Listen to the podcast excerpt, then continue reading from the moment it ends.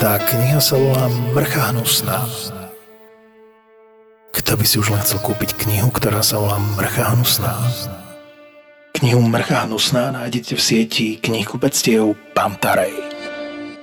Tento podcast obsahuje opisy fyzického, psychického a verbálneho násilia a tiež opisy brutálneho sexuálneho násilia alebo sexuálnej deviácie páchateľa. Z tohto dôvodu je tento podcast absolútne nevhodný pre poslucháčov mladších ako 18 rokov. Oni, tí zdravotníci, ako motív uvádzajú, že chcú ťažko, nevyliečiteľne chorých, obrovskému utrpeniu podliehajúcich ľudí, tohoto utrpenia zbaviť. Nie vždy je to ale v realite celkom tak, pretože došlo k zabitiu mnohých, neviem percentuálne sa k tomu vyjadriť, pretože som sa tým nikdy nejako bližšie nezaoberal, ale každopádne mnohí z tých ich obetí boli vyliečiteľní, respektíve liečiteľní.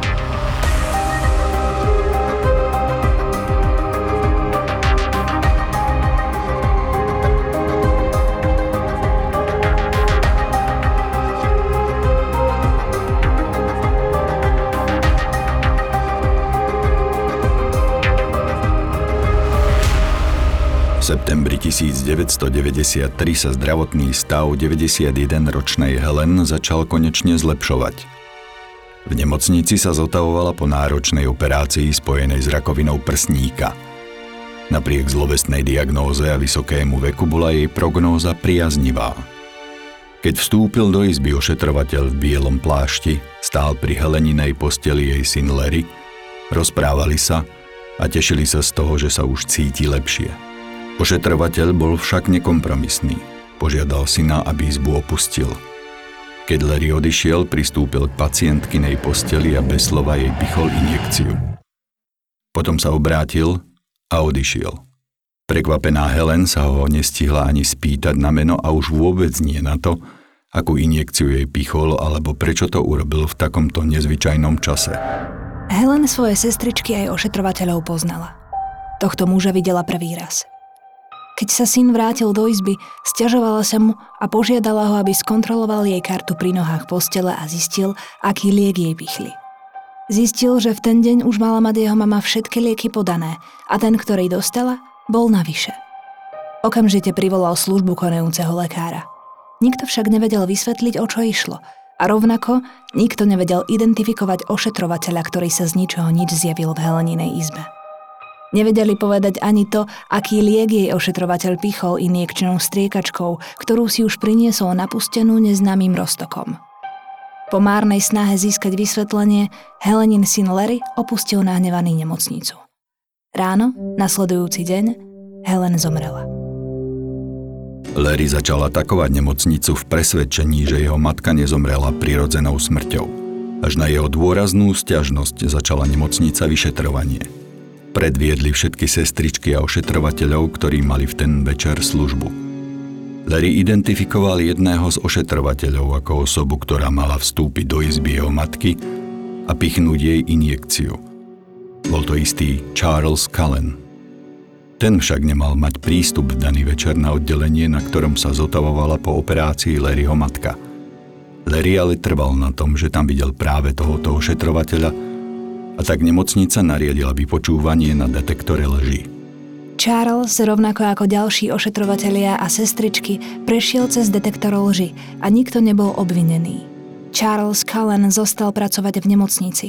Šepkalo sa, že sa mu dokonca vedenie nemocnice ospravedlnilo. Helenín syn sa obrátil na úrad krajského prokurátora.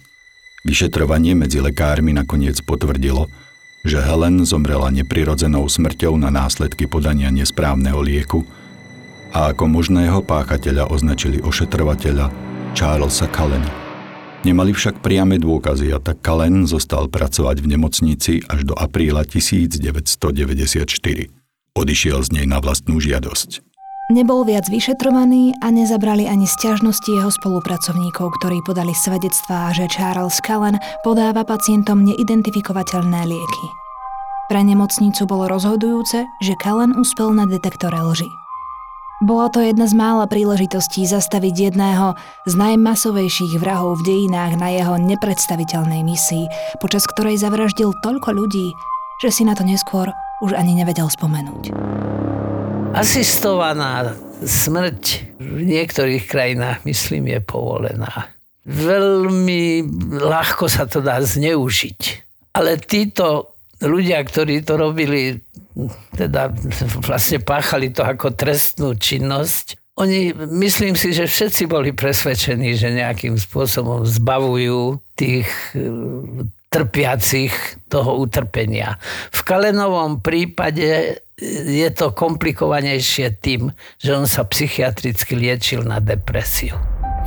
Tak nejak to furt pociťujem, ako keby on páchal rozšírenú samovraždu, ja som depresívny a na tomto svete veľmi trpím a týmto trpiacim nemôžem ich tu nehať, aby trpeli tiež, pretože t- pobyt na tomto svete je neznesiteľný. Zabil, ja neviem, pridal nejakú látku do infúzie, alebo zvýšil dávku opiatu, alebo ho odpojil od prístrojov a tú samovraždu, ktorá by samozrejme k rozšírenej samovražde patrila, tu nespáchal.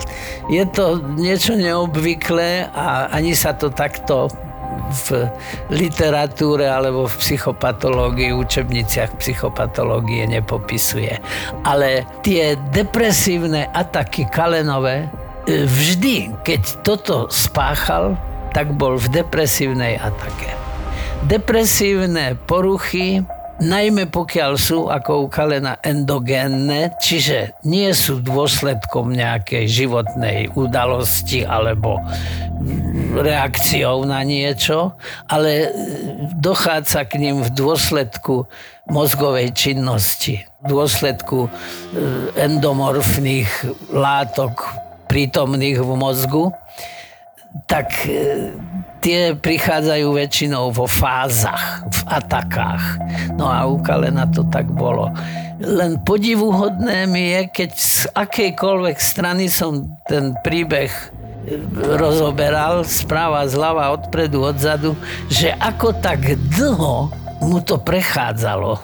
Všade prišli na to, že sa niečo deje a že on s tým niečo má spoločného a vždycky to prešlo bez toho, aby to malo súdnu dohru. Jedno je isté, že žiadny iný motív než snaha zbaviť svoju obeď utrpenia a ďalšieho života na tomto zlom svete sme v Kalenovom počínaní nenašli. Za každým, keď sa týchto skutkov dopúšťal, bol v stave depresie.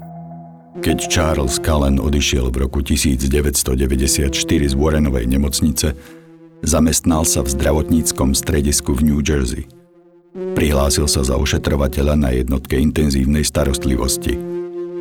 Kvôli nedostatku zdravotníckého personálu ho prijali s otvorenou náručou.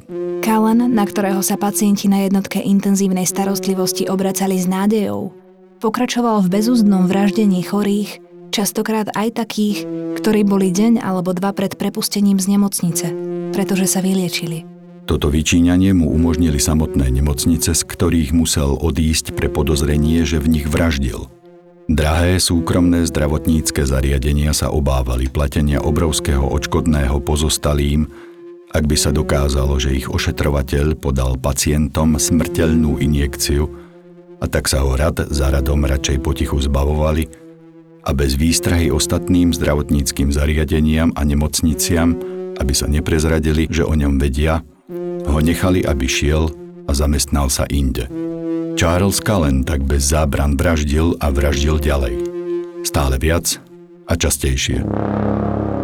Vražda 91-ročnej Helen Deanovej v roku 1993 bola len pokračovaním jeho púte ktorá sa začala zrejme v roku 1987 v medicínskom centre svätého Barnabáša v Livingstone v New Jersey, kde sa zamestnal po prvý raz ako ošetrovateľ po úspešnom zvládnutí a promovaní na konci trojročného zdravotníckého kurzu.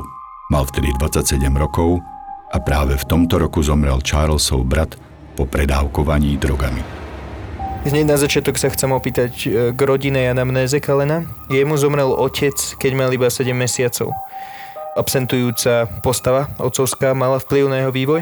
Rodič rovnakého pohľavia, ako som sám, je pre mňa vzorom do ďalšieho života. Rodič opačného pohľavia je modelom pre výber partnera životného. Ťažko k tomu povedať niečo viac. Vieme, že vyrastali siroty, úplné siroty alebo polovičné siroty a k žiadnej závažnejšej psychopatológii v ich živote nedošlo.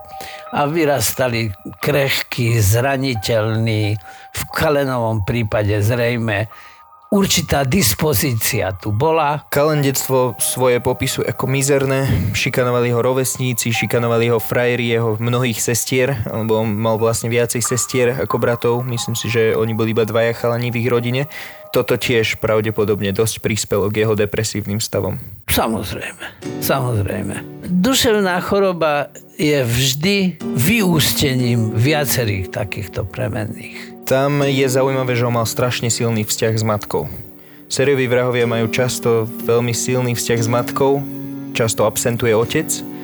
A myslíš si, že toto môže na toto nejako vplývať? Je to ďalšia premena. Každý muž má silný vzťah s matkou a niektoré matky túto skutočnosť vedia dotiahnuť až do takej dimenzie, že ten človek ani nie je schopný napríklad nájsť si životnú partnerku. A každá potenciálna životná partnerka je pre túto matku vlastne sokyňa. Charles Callan sa narodil ako posledné z 8 detí. Jeho rodina bola z robotníckej triedy. Boli to silní katolíci. Matka, tak ako bolo v tom čase zvykom, sa starala o domácnosť a otec bol šoférom autobusu. Charlie však otca nestihol spoznať. Zomrel, keď mal jeho syn len 7 mesiacov. V 17 rokoch prišiel Kalen aj o mamu. Zomrela pri autonehode. Auto vtedy šoférovala Charlieho sestra. Táto smrť ho uvrhla do ťažkých depresí, z ktorých sa snažil uniknúť tak, že sa prihlásil ako dobrovoľník do americkej armády. Napriek ťažkým depresiám dokázal úspešne prejsť zložitými psychologickými testami ktoré mali, ale neodhalili jeho psychické poruchy a tak mohol nastúpiť na náročnú službu na ponorke Woodrow Wilson. Je zaznamenaný taký jeden veľmi zvláštny incident, kedy bol vlastne Kalen nájdený sedieť, on obsluhoval totiž torpedový systém, to bola jeho práca v armáde v tejto ponorke. A oni ho našli sedieť v tej miestnosti, kde bol tento torpedový systém. Našli ho tam sedieť v rúšku, v všelijakom ochrannom oblečení, v rukaviciach, v doktorskom plášti. A nie v, teda v tej uniforme, v ktorej tam mal sedieť. Myslíš si, že on mal nejaké fantázie zdravotnícke, že to je to, prečo sa vydal potom aj takou cestou, prečo tak vraždil? Neviem celkom presne na toto odpovedať, ale každopádne myslím si, že ho mali poslať na psychiatrické vyšetrenie vtedy Hneď. Jedná sa tu o maniodepresiu? Lebo vyzerá, že mám mánie. Niekedy, že je... Mohlo to, mohla to byť t- podľa novšej terminológie bipolárna afektívna porucha. A čo to je? Jaká je definícia pri tejto diagnoze? No, to je afektívna porucha, je to endogénna samozrejme porucha. Ešte klasici psychiatrie, Bloiler a Krepelin vymedzili dva okruhy duševných chorôb. Schizofrénny a maniodepresívny. No a maniodepresivita dokonca niekto aj endogénne periodické depresie sem zaraďuje a vôbec všetky afektívne poruchy tak môže byť ako porucha, ktorú liečíme a ktorého pacienta teda ani nejakým spôsobom tým nie je stigmatizovaný. No a potom sú tu psychotické prejavy, teda no maniodepresívna porucha je vždy psychotická.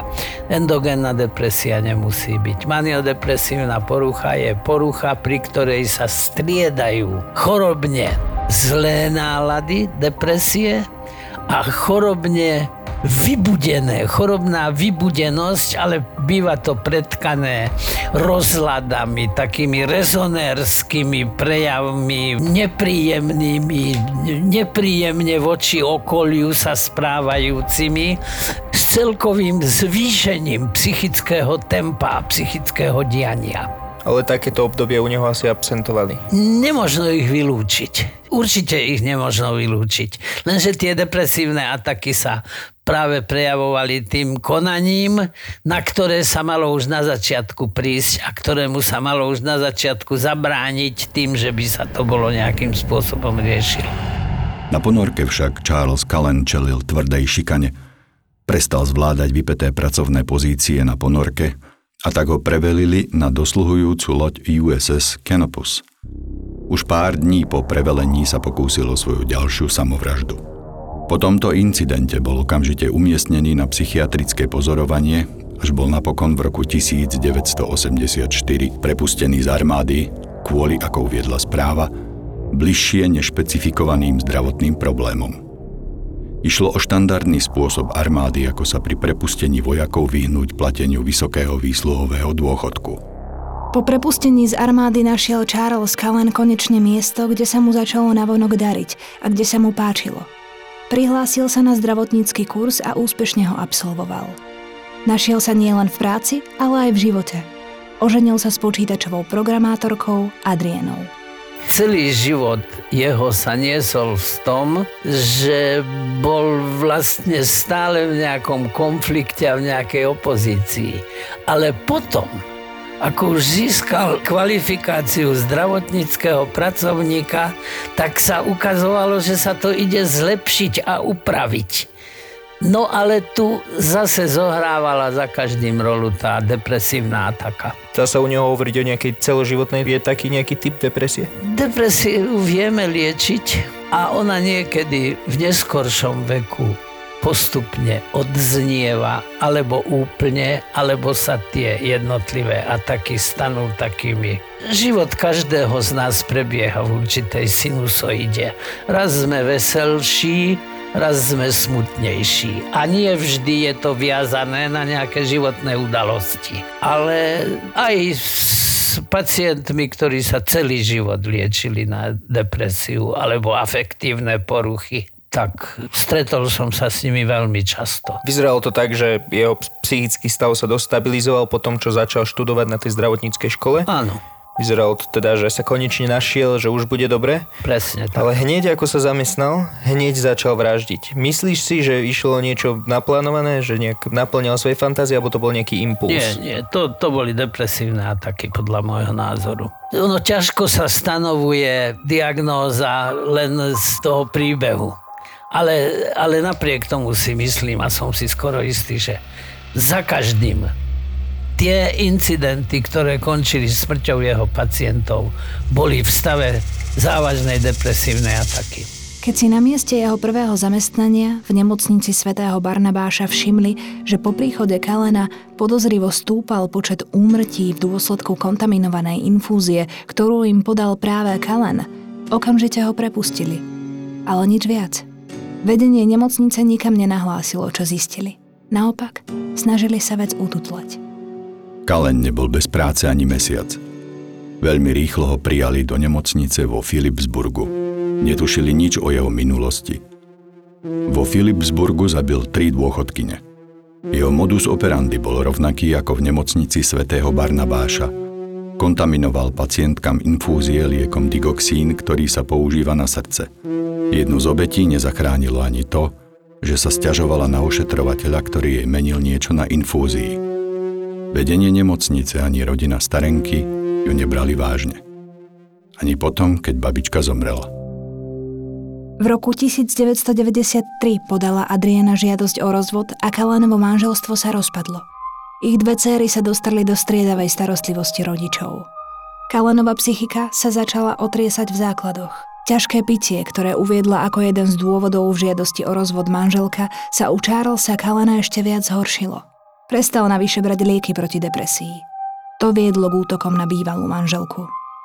Adriana na neho podala opakovane sťažnosti kvôli násiliu, ktorého sa jej ex-manžel mal dopustiť na nej a ich dcerách. Bola to práve ona, ktorá v sťažnosti poprvý raz upozornila oficiálne na to, že jej manžel mal prístup k nebezpečným liekom a ona vyjadruje oprávnenú obavu o život seba a ich dcer, pretože manželovo správanie sa stáva nekontrolovateľné. Charles Cullen sa po tejto sťažnosti pokúsil o ďalšiu samovraždu. O prvý pokus o samovraždu, čo mňa šokovalo, sa pokúsil, keď mal 9 rokov. Vypil nejaký mix chemikálií, nejaký koktail, ktorý si sám namixoval z takého sady pre deti, s ktorým sa môžu hrať, že sada mladého chemika. On si namixoval taký koktail, vypil ho, to bol jeho prvý pokus o samovraždu. Je to normálne takto? Že... Je to veľmi zriedkavé. Stretol si sa s tým už niekedy? No ale samozrejme, so samovražednými pokusmi u detí sa stretávame. Ale že by sa od toho odvíjala celoživotná endoformná depresia, tak to ani neviem, či som sa s takým niečím stretol, pretože zjavne tu tá a nie nejaká ľahká depresia už bola prítomná v tom útlom prepubertálnom detstve. Čiže dá sa povedať, že depresia to je nejaký disbalans chemikálií v hlave. No áno, to sú látky, také pôsobky hormonálneho charakteru, pretože vo veľmi malých množstvách účinkujú. Pre náladu je dôležité, sú dôležité hladiny serotonínu. Takže dá sa povedať, že človek, ktorý má depresiu, má vlastne chorý hormonálny systém? Nie, to nie je ten hormonálny systém žliaz s vnútorným vylúčovaním, ale ten hormonálny charakter je v tom, že v ohromne malých mikromnožstvách ovplyvňujú veľmi závažným spôsobom mozgovú činnosť. Konkrétne serotonín napríklad. Stretol si sa niekedy za svoju kariéru s podobnou osobou, ako bol Kalen? No, nikdy nie s človekom, ktorý by vraždil svojich pacientov. Ten Peter Zelenka, tam, ten príbeh som poznal tiež len z médií. Modus operandi týchto vražd bol vždy rovnaký, alebo teda skoro rovnaký, líšil sa iba tým, že použil nejaké iné liečivo. Vždy dal vysokú dávku inzulínu alebo liečiva menom Digoxin. digoxin. Mhm. Kardiotonikum. Akú smrť svojim pacientom spôsoboval? Bolo to naozaj... Zastava srdca pravdepodobne. Takže bezbolesnú. Áno, áno. Netrpeli pri tom, jak boli zabíjani. Jeho najčastejšou zbraňou bol liek na srdce digoxín. Kvôli tomu, že sa nezachovali údaje za prvé dva roky pôsobenia Kalena v nemocnici vo Flemingu, nie je možné s istotou určiť, koľko ľudí zabil v tomto období. Avšak údaje z roku 1996 už dokazujú, že zabil ďalších piatich pacientov. Kvôli zatajovaniu údajov a zametaniu jeho káuz nevieme s istotou určiť, koľko ľudí zabil v nemocnici Morristown Memorial, z ktorej ho zrejme ako zásterku po zistení jeho vyčíňania prepustili s odôvodnením, že podal slabý profesionálny výkon. Vo februári 1998 sa Kalen zamestnal v rehabilitačnom centre Allentown v Pensylvánii. Prijali ho na oddelenie s plúcnými respirátormi. Krátko po jeho príchode sa začali objavovať problémy. Charles podával pacientom lieky vo vopred nedohodnutých a podozrivých hodinách. Jeden z pacientov si všimol, že Kalan vošiel do jeho izby s injekciou. Pacient nevedel, o čo ide, navyše prestal dôverovať svojmu ošetrovateľovi a tak sa začal brániť, aby mu ju pichol. Strhla sa bitka. Pacient síce po nej skončil so zlomeninou, avšak ubránil sa. Charlie Callan mu nemohol pichnúť smrteľný koktejl. Kalana z nemocnice vyhodili, ale opäť nič nenahlásili. Kalen sa preto mohol zamestnať v nemocnici v Eastone, štát Pensylvánia.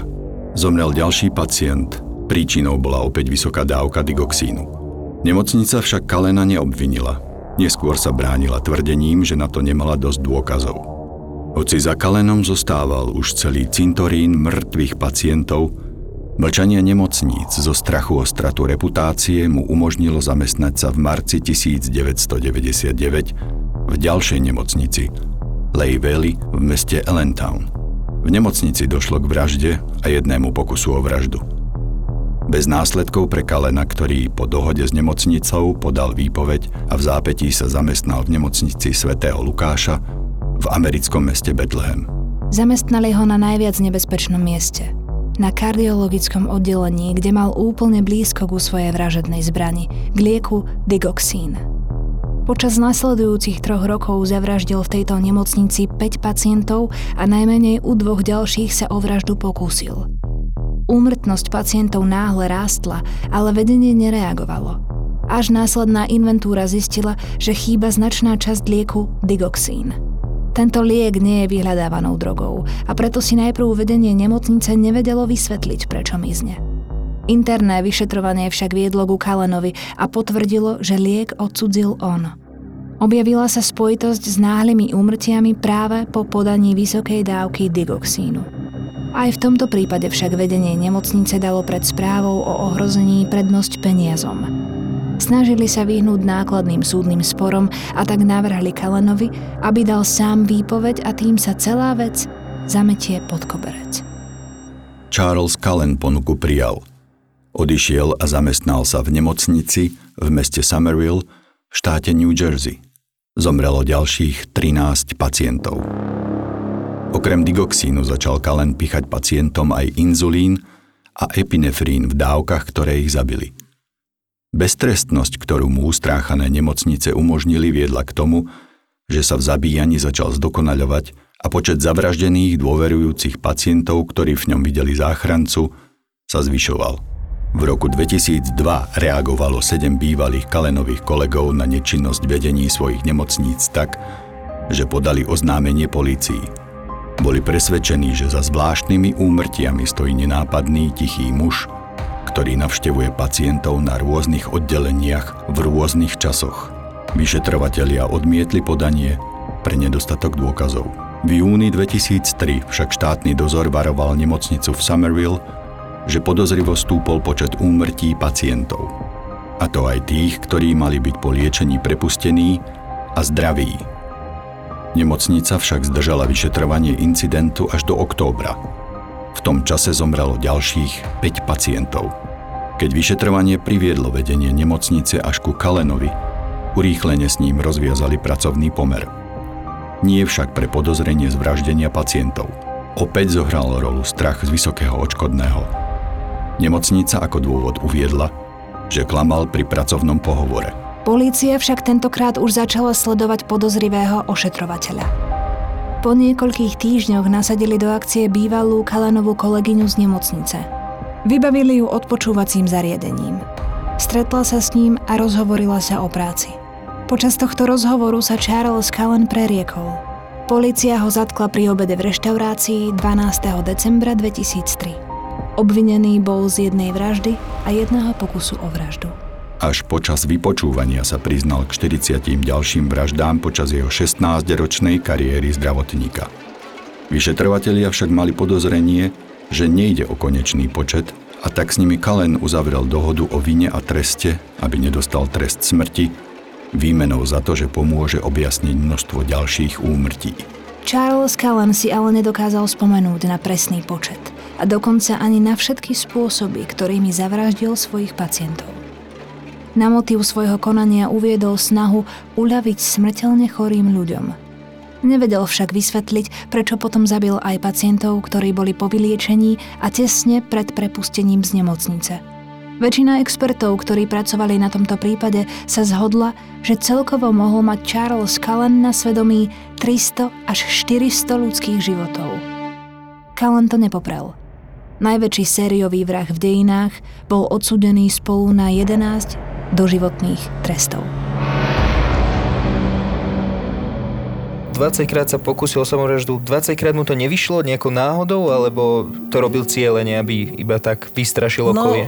to mohlo byť tá nepodarená rozšírená samovražda. Čiže 20 krát mu to nevyšlo? Nevyšlo.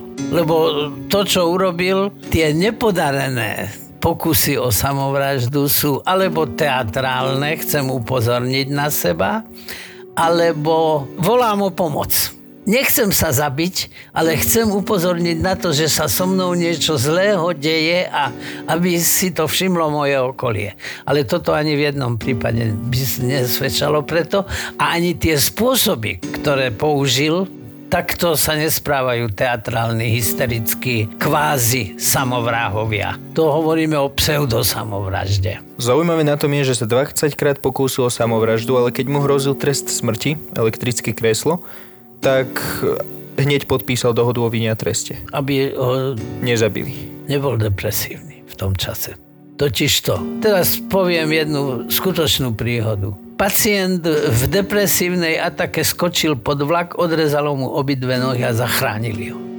A keď sa vyliečil z depresie, tak povedal, že to je strašné, čo sa mi stalo. Ale depresia bola oveľa horšia. Čo si myslíš o legálnej eutanázii? Mala by byť legálna? Je to veľmi, veľmi, veľmi zložitá otázka. Ja sám, keď tvoja stará mama ležala v nemocnici pri zachovanej psychike, ona bola psychicky veľmi dobrá, neviem, či sa na Prastará to pamätáš. Á, áno, prastará mama. E, neviem, či sa na to pamätáš, ale veľmi, veľmi, veľmi trpela. A ja som vtedy tvojej starej mame povedal jej cere, dúfam, že keby som ja do toho, tohoto štádia dospel, že už bude povolená eutanázia. My sme prisahali Hipokratovi, že budeme zachraňovať životy, ale aj, že budeme odstraňovať utrpenie. A niekedy skutočne odstrániť to utrpenie už nevyliečiteľného. A to utrpenie sa už nedá odstrániť. Tak tam si myslím, že by tá... Lenže možnosť zneužitia je taká obrovská. Pokiaľ sa bude uvažovať o takomto zákone, tak právnici majú pred sebou veľmi ťažkú úlohu.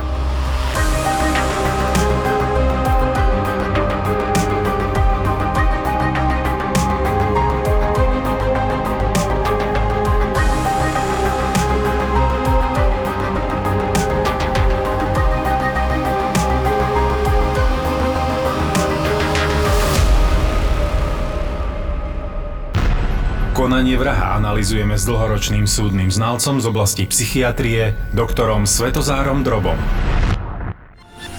Ešte tu pre vás niečo máme a vy si teraz určite hovoríte, to bude reklama. Je aj nie. Čaute, ja som Maťo, polovica ZAPO, zábava v podcastoch. Máme pre vás dva typy na vianočné darčeky. A je to vlastne taký náš revanš dvom vzácným ľuďom, ktorí nám pomáhajú už nejakú dobu a nechcú za to peniaze, tak sme si s Palinom povedali, že ich spomenieme. Palinko, poď. Prvý je spisovateľ Dušan Budzak, ktorý nám veľmi pomáha s podcastom Vražedné psyché. On preklápa príbehy vrahov do literárnej podoby, aby sme to potom s hercami mohli nahrať. Oslovili sme ho preto, lebo má za sebou ako autor niekoľko úspešných kníh kriminálnych thrillerov, ktoré sa odohrávajú na Slovensku. Napríklad Údolie, Štít sen alebo Rozprávkár. No a teraz mu vyšla novinka. Kniha sa volá Mrcha hnusná. Dušan trochu zmenil žáner, lebo teraz je to vtipná a láskavá kniha s pomerne netradičným humorom, taká e, ako sa to tam píše, že rozprávka pre dospelých. Bývalá kolegyňa, ktorá ju čítala, mi hovorila, že človek tú knihu číta, smeje sa, plače, má pocit, že presne vie, ako to dopadne a zrazu všetko je úplne inak. No a druhý človek, ktorému chceme veľmi poďakovať, je Maťova sestra. Uh, hej, moja segra má v Prešove malý, rozkošný obchodík s kreatívnymi potrebami. Vždy, keď som tam, keď vojdem dovnútra, tak si hovorím, to je taký zvláštny pocit, úplne iný ako, ako kdekoľvek inde na svete. Že je to také útulné, malinké, je tam veľa tepla, lásky, takého pocitu, že je človek doma a pritom je v obchode, hej. No a okrem toho nám pomáha už nejaký mesiac s webom a s e-shopom, lebo je šikovná, teda s merčom pre naše podcasty, ktorý si budete môcť čoskoro objednať. Úplne sme to nestihli pred Vianocami, e, ale to nevadí. Radšej nech je to tip-top, kvalitné, pekné a nech sa to dá zaplatiť kartou a tak ďalej. No a Katka má vo svojom e-shope, moja reproma, je také ako to povedať, hovadinky a prekotinky pre baby, ktoré sa doma rady hrajkajú, to znie čudne. No farbia, lepia, vystrihujú, navliekajú, dekorujú, možno, možno to rady robíte. A, a má tam aj také pekné dekorácie na Vianoce. Môžete si vylepšiť vašu vianočnú výzdobu o a teraz to odčítam z toho e-shopu e-shop.mojareproma.sk Glitrované hviezdičky, svietiaci papierový vianočný stromček, má tam vianočnú bavlnenú stuhu, alebo, toto je môj favorite, vintage plastové korálky ak by ste chceli navliekať. Ako hovorím, nerozumiem tomu, nie je to pre mňa, ale vy asi budete vedieť, vyzerá to super, keď viete, čo s tým. Tiež sme vám dali link na e-shop Moja Reproma do popisu tejto epizódy. Ak by ste mali záujem dozdobiť si Vianoce na poslednú chvíľu. Keď si to teraz objednáte, obratom vám to Katka zabalí a pošle. Do Vianoc stíhate určite. Takže Katka Dušan, ďakujeme za všetko, čo pre nás robíte a všetkým vám prajeme krásne Vianoce. Veselé Vianoce! ZAPO. Zábrná v podcastovách.